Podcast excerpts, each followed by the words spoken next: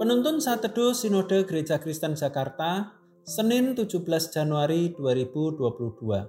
Meskipun manusia berubah.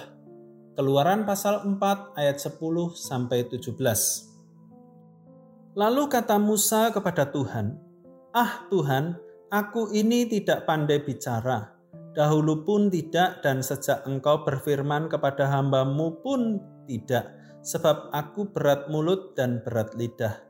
Tetapi Tuhan berfirman kepadanya, "Siapakah yang membuat lidah manusia? Siapakah yang membuat orang bisu atau tuli, membuat orang melihat atau buta? Bukankah aku, yakni Tuhan? Oleh sebab itu pergilah, aku akan menyertai lidahmu dan mengajar engkau apa yang harus kau katakan." Tetapi Musa berkata, "Ah Tuhan, utuslah kiranya siapa saja yang patut kau utus." Maka bangkitlah murka Tuhan terhadap Musa, dan ia berfirman, "Bukankah di situ Harun orang Lewi itu kakakmu? Aku tahu bahwa ia pandai bicara, lagi pula ia telah berangkat menjumpai engkau, dan apabila ia melihat engkau, ia akan bersuka cita dalam hatinya. Maka engkau harus berbicara kepadanya dan menaruh perkataan itu ke dalam mulutnya.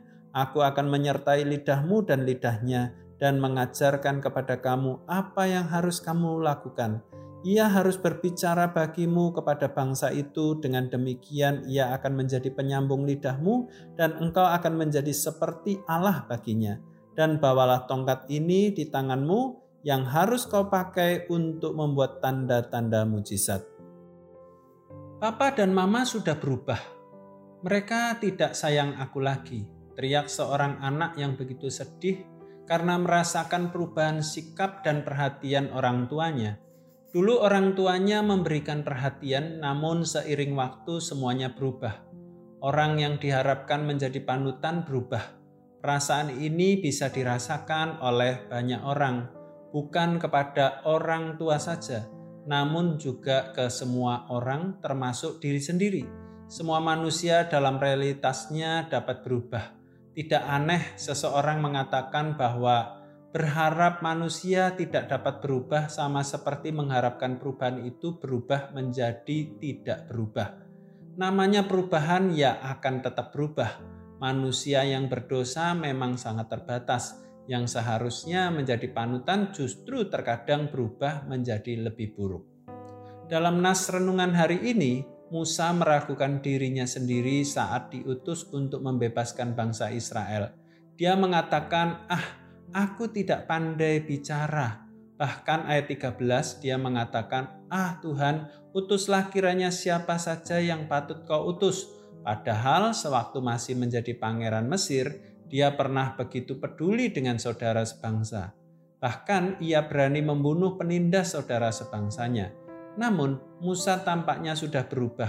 Dia ketakutan dan ragu-ragu untuk membela dan membebaskan bangsanya, bahkan tidak mau diutus oleh Allah. Namun Allah tetap menguatkan Musa, menyertai perkataan Musa, serta memberikan saudaranya Harun untuk menemaninya. Allah memimpin dia dengan tanda-tanda dan mujizat. Kasih setia Allah tidak berubah sekalipun Musa ketakutan dan tidak mampu melakukan kehendaknya. Dia setia kepada perjanjiannya. Saudaraku, tidak sedikit orang yang patah hati dan menjadi rapuh karena seseorang yang dikasihinya berubah. Itu adalah kenyataan yang sulit dipungkiri.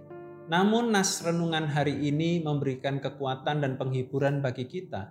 Sekalipun kita dilupakan dan tidak dipedulikan orang lain saat menghadapi kesulitan, kita masih punya Allah yang tidak akan pernah berubah. Tangannya yang kuat memegang kita karena perjanjian kekalnya. Allah sanggup memakai manusia yang rentan, terbatas dan mudah berubah untuk menyatakan kesetiaannya.